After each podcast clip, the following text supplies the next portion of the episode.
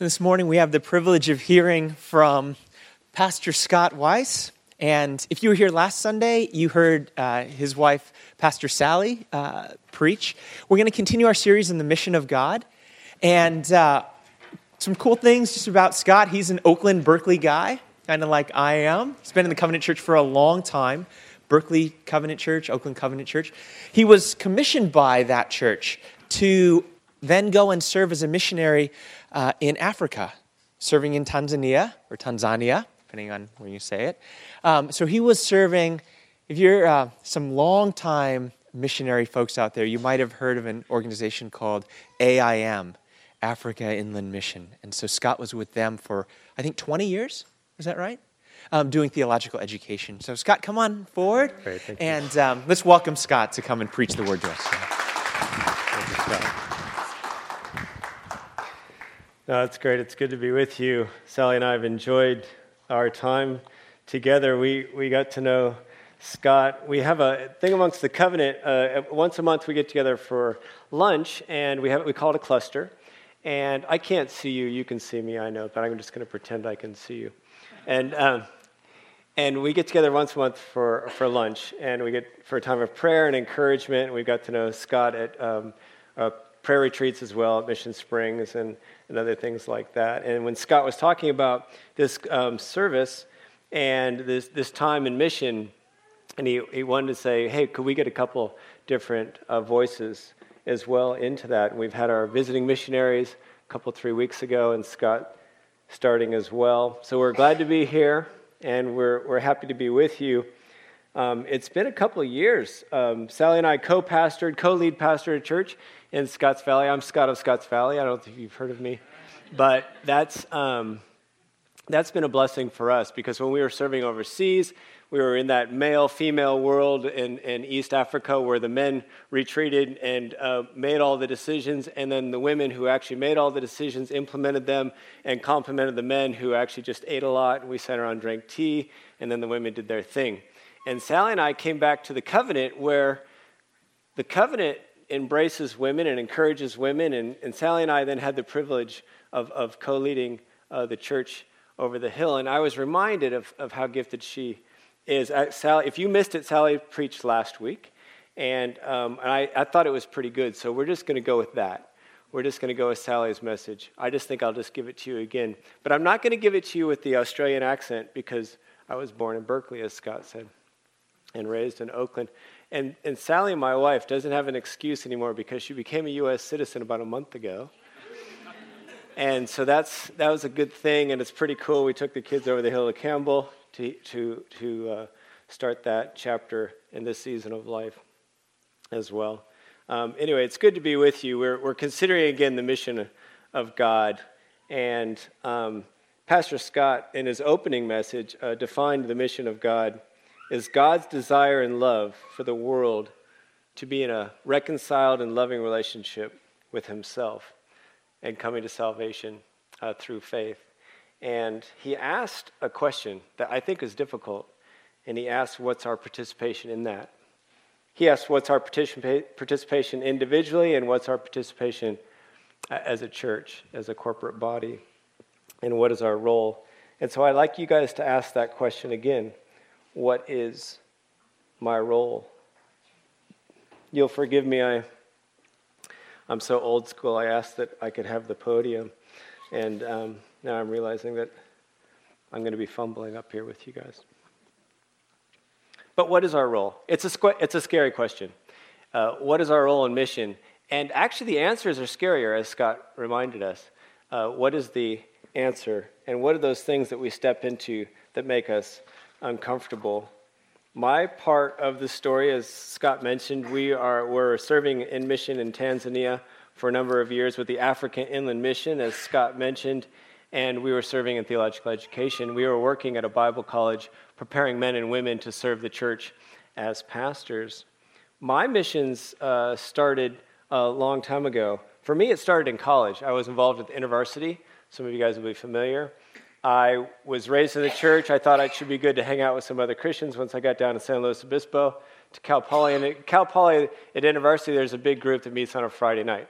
And I got involved there, and I, I got involved in a Bible study, and I'm leading a Bible study for a couple years. And after graduation, I got a phone call. My first year out, I was teaching in Saratoga at the time, and I got a phone call from a couple of students who then were junior and seniors, third and fourth years in college. And they said, Hey, Scott, should we go to Urbana? Now, if you guys haven't heard of Urbana, it's a big missions conference that happens um, every f- three years, I think now. At that time, it was every four years. Eight to 15,000 people getting together on campus in a missions exposure. And I said, Absolutely, you should go. Man, you should go. If you have the opportunity to go, you should go. It's during winter break and have time off. So I called Sam, my buddy, who I led this Bible study with for a couple of years. I said, Hey, these guys just called me. They asked me if we should go to Urbana. And I said, Yeah, go, should go to Urbana. I said, Sam, why is it again we didn't go to Urbana? He said, We didn't have any money.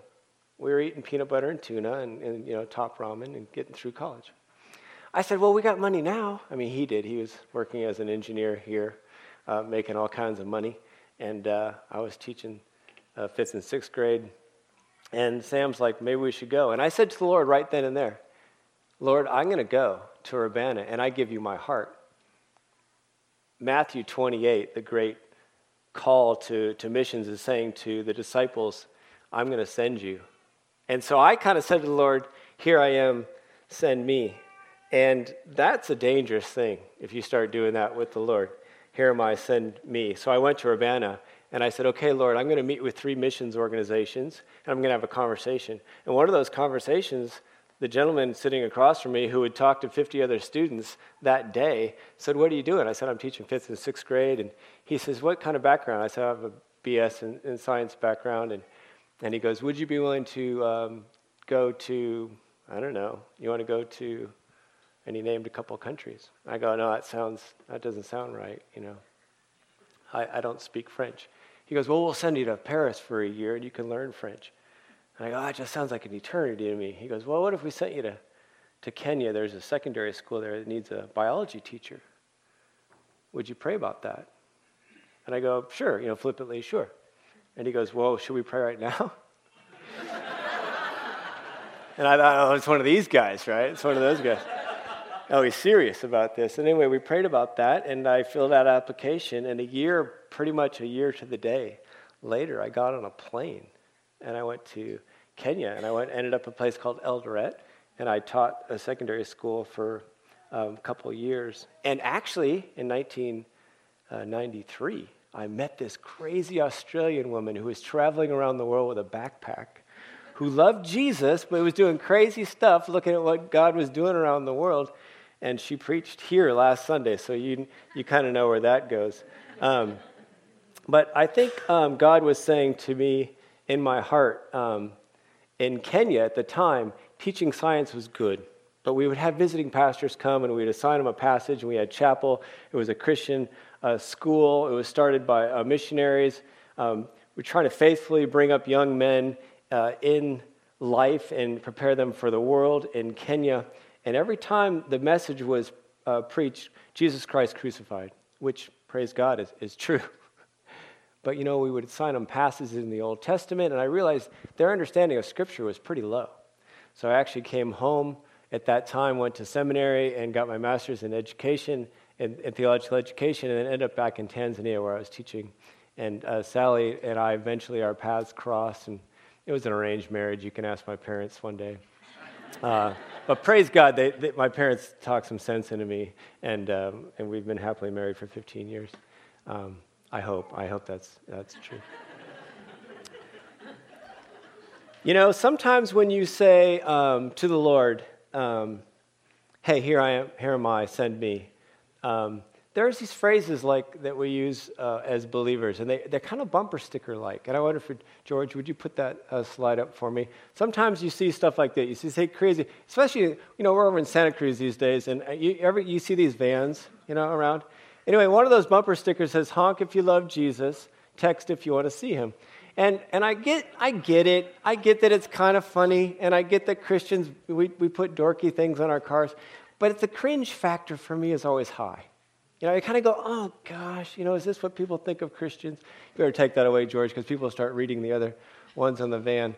But it's that idea that when I was looking at this verse in Joshua 1 9, I'll, I'll read it for you. This is one of those um, themes, one of the overarching themes uh, being part of this church and for us personally um, in God's word and God's promise is this Joshua 1 9.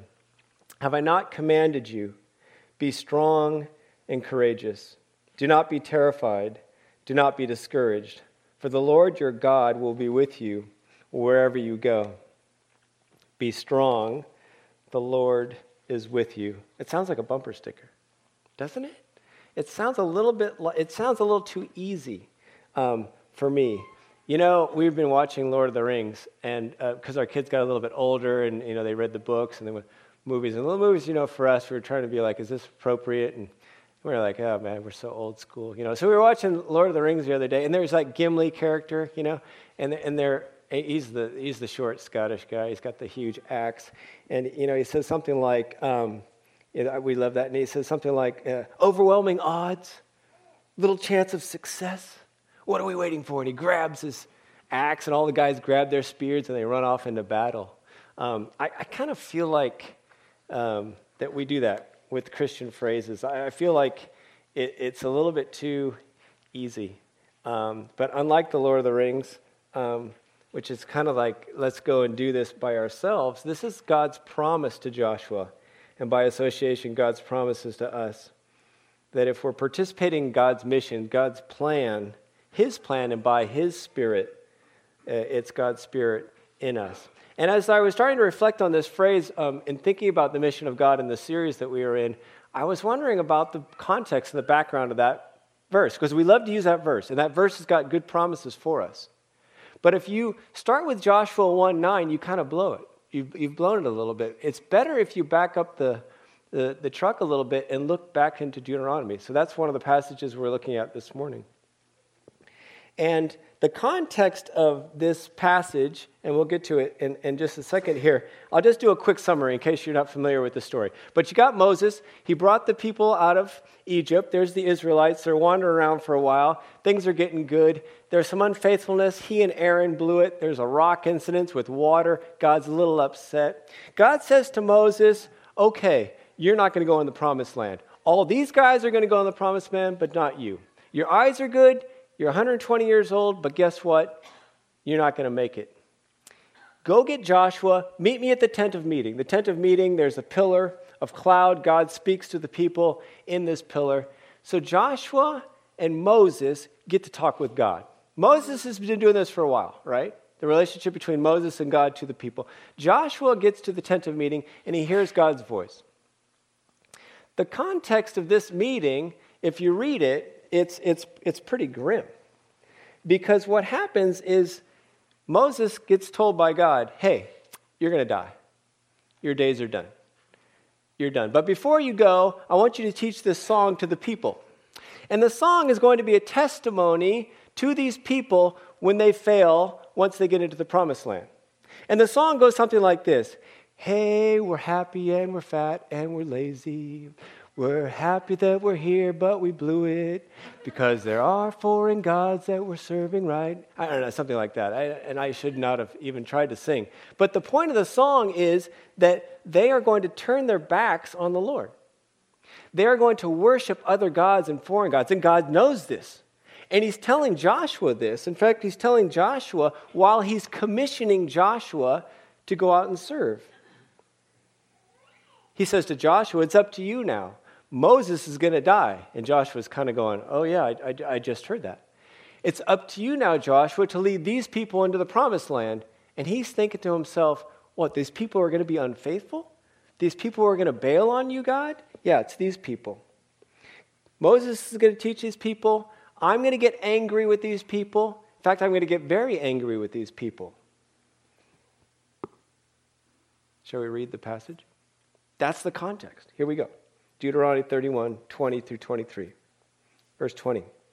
When I have brought them into the land flowing with milk and honey, the land I promised on oath to their ancestors, and when they eat their fill and thrive, they will turn to other gods and worship them, rejecting me and breaking my covenant.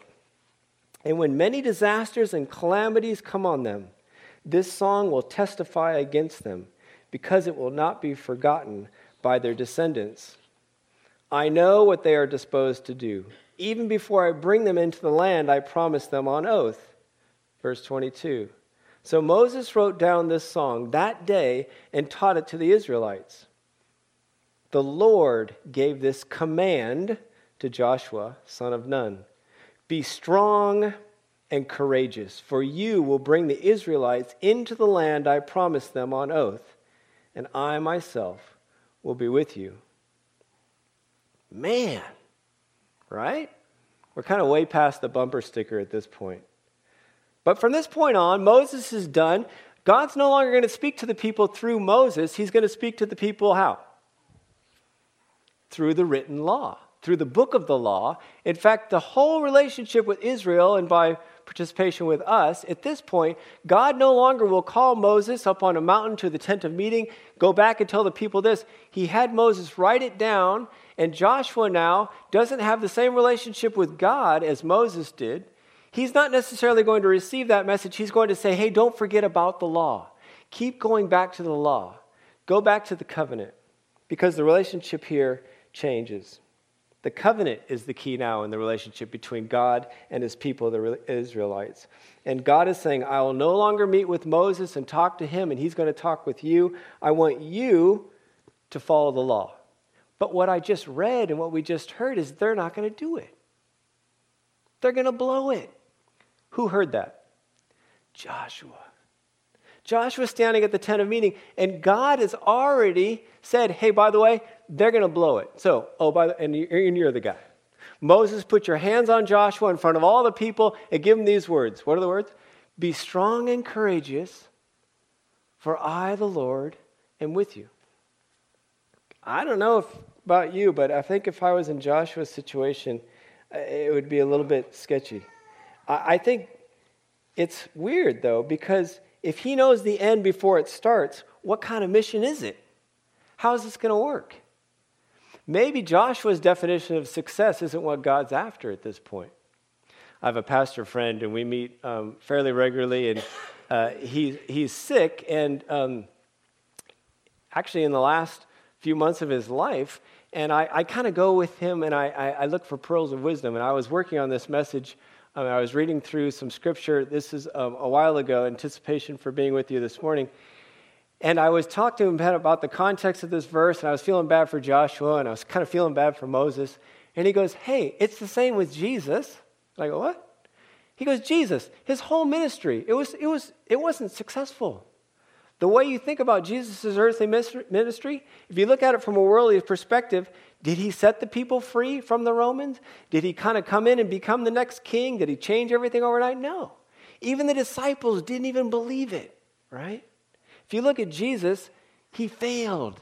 Well, he didn't fail because he did what God asked him to do. He was faithful in coming and going to the cross on our behalf. But from the disciple standpoint, and those people who are called to be faithful in that mission of God, they had their doubts, as did Joshua. But God wants Joshua to be faithful in his part, in his part alone, to lead the people across the Jordan and into battle and let that be enough. I mean, it's a lot, right? It is kind of grab your sword and follow me.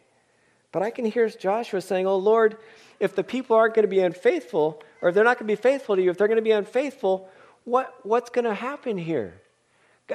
God, I, I don't know. I don't know that. Oh, but God says to Joshua, Listen to me. Have I not commanded you? Exclamation point. And usually in Scripture, exclamation points mean exclamation points. Be strong and courageous. I myself will be with you. So it's not how Joshua defines success. It's that God wants Joshua to do his thing. He wants him to be responsible with what God is giving him. And he let that be enough.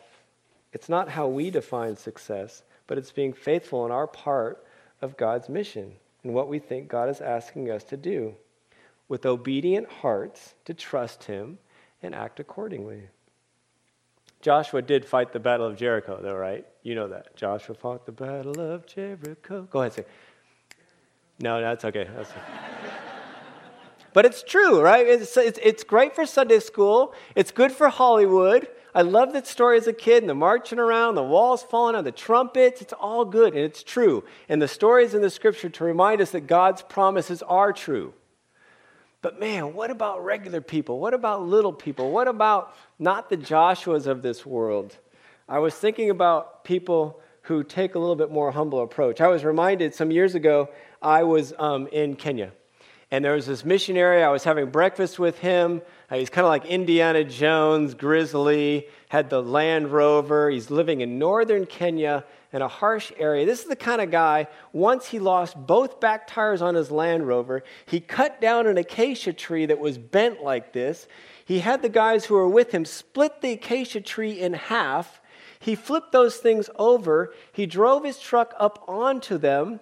He wired and wrapped cable around the acacia trunks and his back axle, and with his front tires alone, drove the last 30 miles home.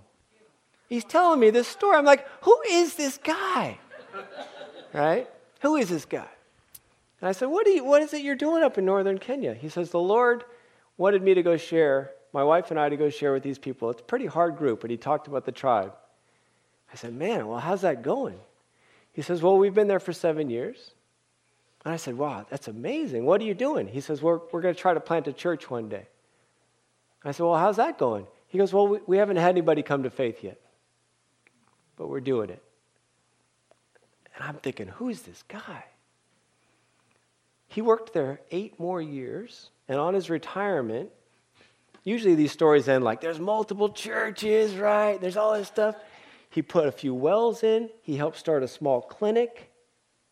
He worked on some agricultural stuff that was crazy, salt resistant and drought resistant plants, and he did it faithfully. And there are a handful of believers at his retirement when he was close to 70 years old. There were six or seven people who are we would consider Christians and followers of Christ. Some people who came after them in the mission asked them, those early believers, what was it about the message? Why is it you chose to become Christians? And he says, Because Dilly Anderson and his wife, the old man, the way he lived his life, the way he talked about Jesus, the way he helped my family. He says, What is this God that this guy is, this crazy white guy, you know, he's come all the way up here to, what is this God? Who is this guy? It's because Dilly was humble and served faithfully with integrity over time. Dilly did his part. He took the call seriously and he served the Lord. He was being faithful with that which he was given. God's Spirit leads Joshua, God's Spirit led Dilly and, and his wife, and they were well respected. Joshua was the leader of Israel. We're still reading about it today. And Dilly retired faithfully and said to the Lord, Let it be enough. But what about us? The titles are great, right? We all enjoy titles. We do like the status. Sally mentioned this last week a little bit. We like status, even those amongst whom we work with. We love saying, oh, yeah, I'm head of marketing, VP of sales, you know. And we, we throw around some titles. I like it when people introduce me as Pastor Scott. That, that, I could look at that all day. Pastor Scott. It's cool. It sounds great. It's, it says to me, man, the Lord's, the Lord's doing something with me. But what if that's not your title, you know? We, we, we are missionaries. We've had some missions experience. We were overseas for a number of years. We were serving in Tanzania, Majahito Bible College. It was rural. You know, we could tell you stories about weird stuff we ate. We could tell you stories about tapeworms. Uh, we could tell you stories about malaria and all that. We didn't have time for that this morning. I could tell you stories. But you know what? The reality is, is that we just felt like the Lord was saying to us, be faithful.